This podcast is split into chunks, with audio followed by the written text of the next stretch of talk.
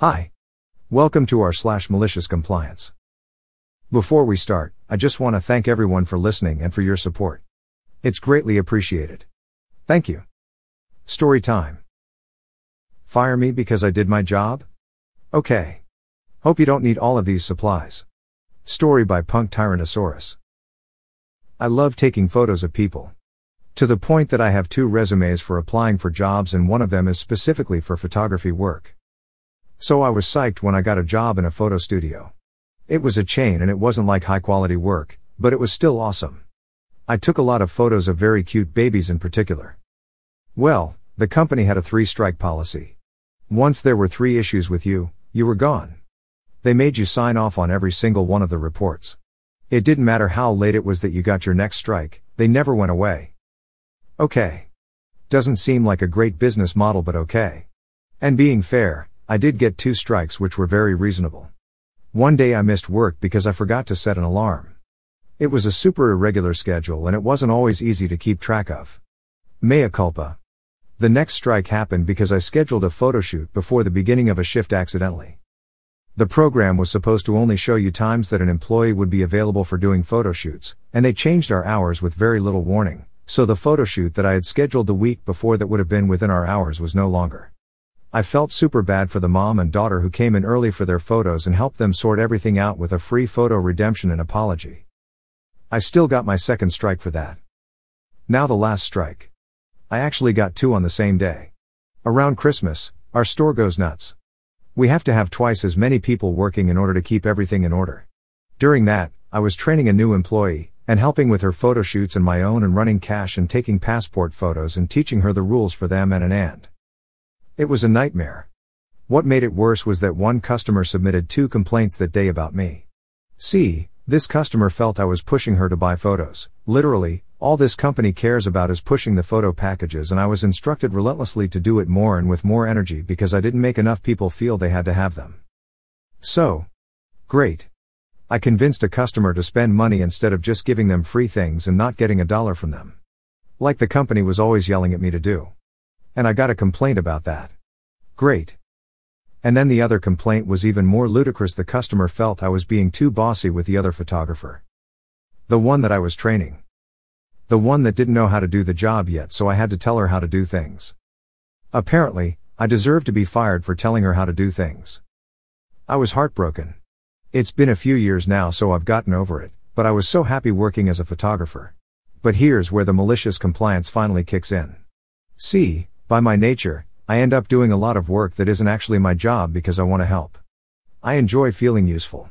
But they're firing me because they don't want me to sell things, or train people, like they had told me to do.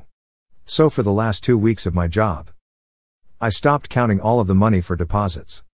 That was the manager's job, even though she hadn't done it in half a year since making me do it. This meant she had to come in on days that she didn't work just to do the deposit.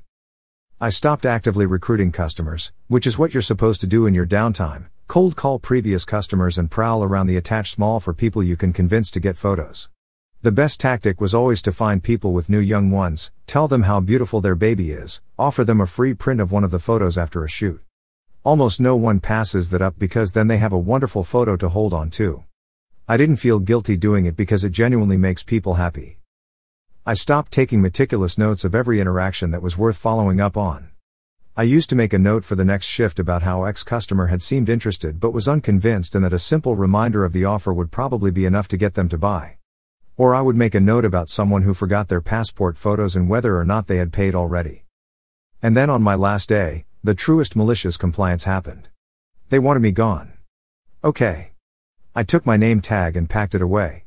I went into the photo studio and grabbed the kids' toys I had brought in to help get the young ones to cooperate. Babies don't really understand a stranger saying smile for the camera, but if you shake a rattle at them and make silly faces, they're very good at smiling for that. I cleaned up all of the things I had laid out neatly for easy preparation and put them back in storage. I cleaned up the counters to get rid of all of the notes and passport photos that weren't claimed that day because that was what we were technically supposed to do. And then came the real part that this title refers to. Over my nine months working there, a number of issues had come up with the things we worked with. For the passport photos, we needed a paper trimmer to slice off the edges quickly and neatly. We had one when I started and then it broke. I brought in a replacement. It got broken too. Still, we needed one, so I brought in another replacement. We also had gotten our stapler stolen. No worries, I had one at home we could use. And the keys to the storage, the extra receipt paper, the passport paper, where we keep the deposits, where we keep our paper files, they were tiny. And the color of them was so bland that throughout the course of the day, they would get lost easily thirty times. I bought a large blue fluffy keychain to attach to it with permission from the boss. Never lost the keys again, not one of us.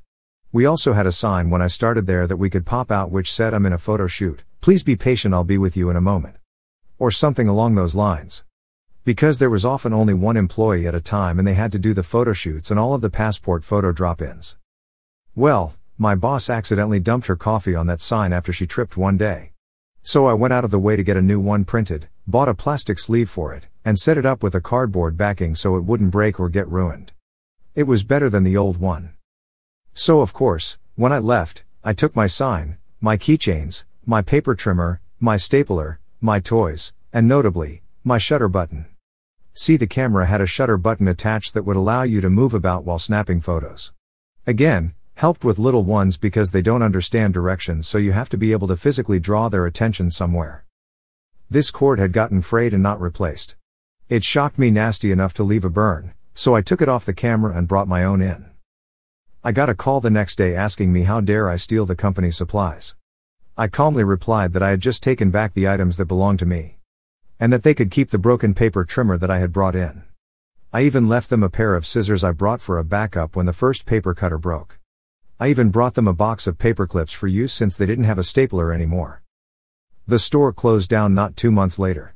Crazy how when you fire your hardest worker over things that you told them to do, and one missed shift, mea culpa, other employees are less than enthused about the chance of the same thing happening. And no one else worked nearly as hard to keep everything in the black as I did. Not to say there's anything wrong with that, I liked everyone except the manager since it was only two other employees and they did their work well and treated me nicely. They just had a better sense of doing what they were paid for and nothing else. Edit, people have raised questions about why I worked two weeks after being fired. Simply enough, there was no one to cover my shifts. One employee was in China celebrating New Year's with her grandparents, one was working on her own photos which became her gallery show, and the manager would be very very over forty hours if she worked my shifts too. And I needed the money and wanted to say goodbye to some of the kids and parents whom I took photos of every month. Relatively common, a lot of them wanted photos of their babies as they grew and changed. Though this has reminded me of one sweet thing they told me, so thanks for questioning all. One of the families said they wouldn't be rebooking next month then because no one else had gotten their kid to take such nice photos. It felt awesome. It's been six years so I had forgotten about that. Edit two, just another torturous tidbit about this company, they kept every studio temperature the same as corporate. Corporate was in a very different climate area. It was almost always either meltingly hot all summer or freezing cold in winter. Edit three, it has been brought to my attention repeatedly that a shutter release cord does not have enough power to do that much damage, which leads me to believe that one of the commenters who suggested it may have been an issue with the flash setup in the studio is probably right, that I was just completing the circuit. All I know was that it hurt like a bitch, and that it stopped happening after the cord was replaced. Now it seems likely that it just stopped happening because I was then no longer in contact with another good conductor like metal. Run material that will damage the machine? You're the boss. Story by Sikar twenty-two. Pretty long story. T L D R, factory level engineer forced to run a bad experiment, does a bunch of damage to equipment, and costs a lot of money. This happened about ten years ago. I was working as an industrial process engineer for a major company. My duties were varied and many. Some days I was an auditor of equipment condition. For others, I would try to unravel how waste or scrap was created. Still others, I would be the designated smart guy in the room to listen to plans the factory came up with and give them an engineering seal of approval. The most enjoyable things I did were trials, which were basically science experiments with industrial value. For example, a trial might involve changing a chemical in the material, following it through the process, and testing it at every point. If it passed everything to satisfaction, we'd begin the process to make it the permanent process and the material we would sell. Running trials was my favorite thing to do. I wasn't a manager, but when I was running a trial I had give or take unquestioned authority over the process and the people to run it as I saw fit. I ran hundreds of them a year, and I was good at it. One day I got called into a voice call between myself, about five engineers in a downstream department I didn't know very well, and a new corporate engineer that I had never met. I had a very good relationship with my contacts at corporate. We always had a good back and forth on how to improve the process at the factory, and they provided the chemical experience I didn't have or couldn't perform at the factory level. This call, however, was different. There was no debate. I was told in forceful terms that my product was not sticky enough downstream for their purposes and we needed to make it more sticky. He had outlined four different ways to make it stickier, and the only choice I would get to make would be one to try first. I was pretty confused at all this. I told him that, from my standpoint, the material was already too sticky. It was difficult to process on my equipment without sticking to everything, and any time it did we would get scrap or bad product which we'd sometimes send downstream, which created even more waste and scrap. I was trying to work with my corporate chemist to make it less sticky, not more. I also said that the material would naturally lose stickiness over time. On the first couple of days it was a pretty sticky mess, but after that, it would be at a good level. We would guarantee that it would be sticky enough to use for at least seven days, which was confirmed by audits. After seven days it might become not sticky enough, but we made the material every two or three days. If it was sitting around more than seven days, it was on their end. They were probably breaking policies somehow, such as taking material out of the machine when changing over but putting a fresh bunch of material in next time so they wouldn't have to change a half batch and they could do less work. This type of problem wasn't a chemical problem, it was a logistics and manning problem, and making the chemistry worse to solve it wasn't going to fix the bigger issues. But I was outnumbered like six to one on the call.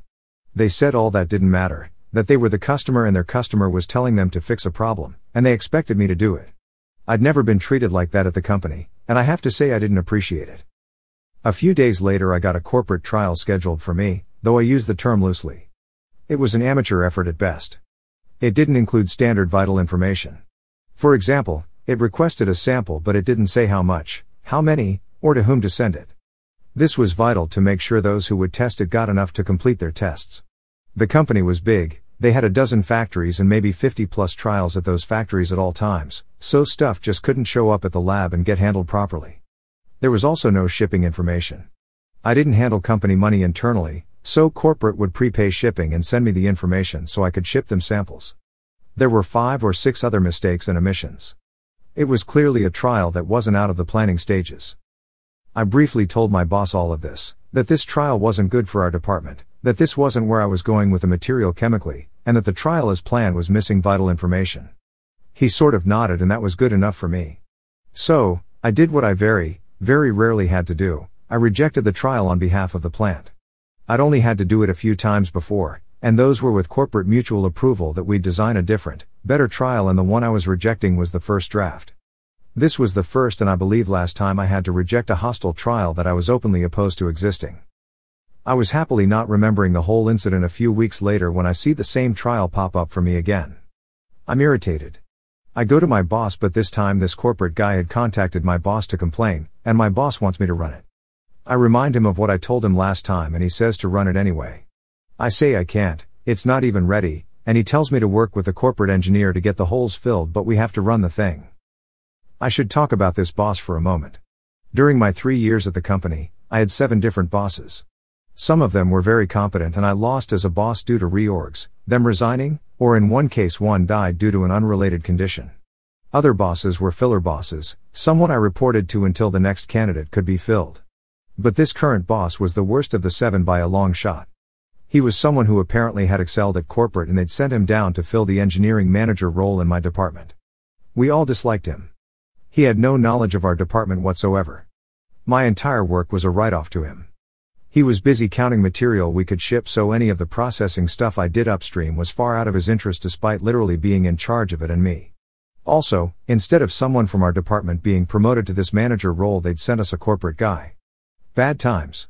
I ignored him the best I could, only looping him in if I had to make important decisions. I could sometimes go weeks without talking to him and those were fine weeks for me. Anyway, I didn't reject the trial this time, but I leave it hanging with my approval. I email the guy all of my concerns with the trial and the questions he has to answer before I can run it. I'm very professional, and non-judgmental, just saying what I need in order to run the trial. No response to that email, of course. A few days later my boss is livid. He says this corporate guy has been saying that our department is obstructionist, rude, and negative, and that I need to approve and run the trial now. I remind them of all the issues that would increase our scrap, slow us down, and possibly damage equipment, to say nothing of the vague and incomplete trial requirements. He doesn't care. I'm an engineer, he pays me to figure this stuff out. I need to get this corporate guy his material. He heavily implied my job was in danger over all this. So, I say, okay. I approve of the trial. And we finally get to the malicious compliance. I ask a colleague to prepare the material for me. He reports that it was a nightmare and that he had to do it manually, and even then he lost two batches before the third finally was ready for me. This alone would have caused to stop the trial. Remember that we are preparing industrial processes here. It doesn't matter if we can do it once, we have to create a process that will work every day for years. So, this type of failure means the material isn't ready. But not this time, oh no. We have to get this guy material. And I have big plans. Once I have the material, I look to when to schedule the trial. Normally I am considerate of the manufacturing demands, scheduling my trials when we are ahead on what is needed downstream. Not this time. I find what we have the lowest of and bump it from the schedule, putting my trial in the spot instead. one hundred percent a dick move, but it's my job on the line at this point, so I'm taking no prisoners. We start running the trial on my equipment. It's sticking to all the preparation areas, it's a huge mess, just as expected. We have to keep stopping the machine to scrape stuff for free. Again, this would have been another failure condition. We keep going. We have some sensors that sort of float on the material as it goes along. But the material is too sticky, it's grabbing and twisting the sensors and bending their arms. I can see some of the damage will be permanent. After this trial, they'll need to have some machine work done on them to fix them. Totally unacceptable. But we press on until one of them breaks off completely. Now I have metal, plastic, and electronics in my material. This isn't just a failed trial, it's now a mockery of what trials are. There's no way we can use any of this material for any reason. But nope, corporate needs material. We have an area that ensures an even flow of material. But it's too sticky, it's clumping up instead of flowing. So the material we're making is uneven, very heavy on one side, and with nearly none on the other side. At this point we're not even making bad material, we're making pure scrap. I tell them to keep going.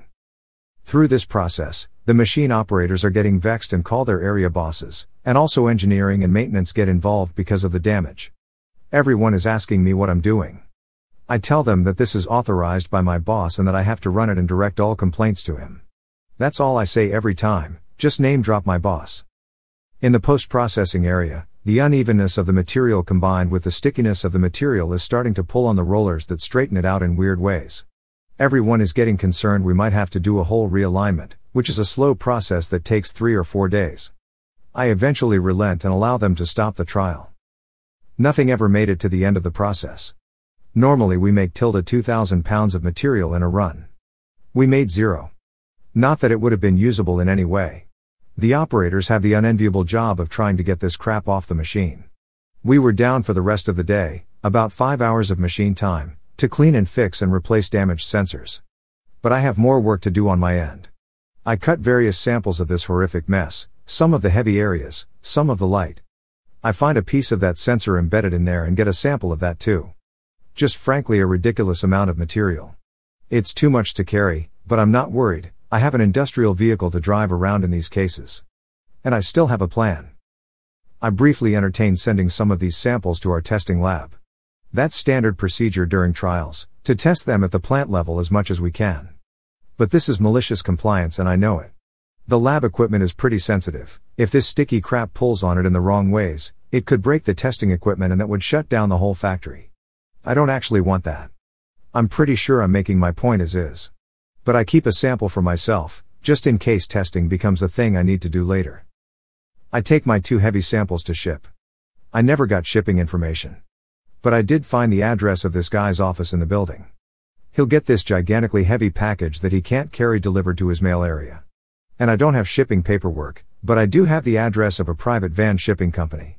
We used them in the past when the regular mail was too slow. When we were worried about a major defect and needed to get material to corporate ASAP, it turned out to be a false alarm. It costs much, much more than just shipping this normally, but I have no actual another way to ship it, so I use the one tool I have available. I've been avoiding going back to the office for a few hours, and when I do, as expected, my boss has been barraged by visitors and phone calls about what went down.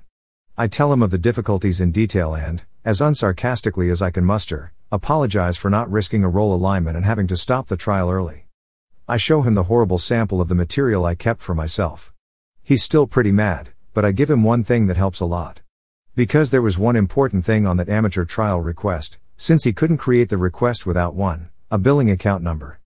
I give him the number and say the plant should charge it with anything related to the trial. Not just the damages, but any downtime due to lost production from material shortages. I estimate the total cost of the whole venture somewhere between twenty thousand dollars and thirty thousand dollars. But it could be more. I'm not sure how much downtime was directly caused by this. I did keep my job though, so I guess that billing account helped ease the pain for the factory. Maybe not on the corporate side, but they did want their trial. About a week later I have my follow-up with the six people that confronted me in the first place. I tell them of the unmitigated disaster that was this trial and my estimation of the damages. This guy has the nuts to say something like, "Excellent work, we've proven we can move the needle on stickiness if we want to." I can't help but think, I'm a chemist, numbnuts, moving the needle was never a question. He asks me which of the three remaining trials I want to do next. I tell him that I don't need to worry about the details, and ask him to email my boss and ask him which he thinks is best, which he thought was a wonderful idea. My boss never mentioned a follow-up trial and no corporate trials from that guy were scheduled for me. About two months later my boss resigned from the company quietly and quickly. He was clearly miserable in his role, and I know that this whole mess helped contribute to it. Thank you for tuning in to listen to these stories, and I hope to see you on the next one. Till then, have an amazing day.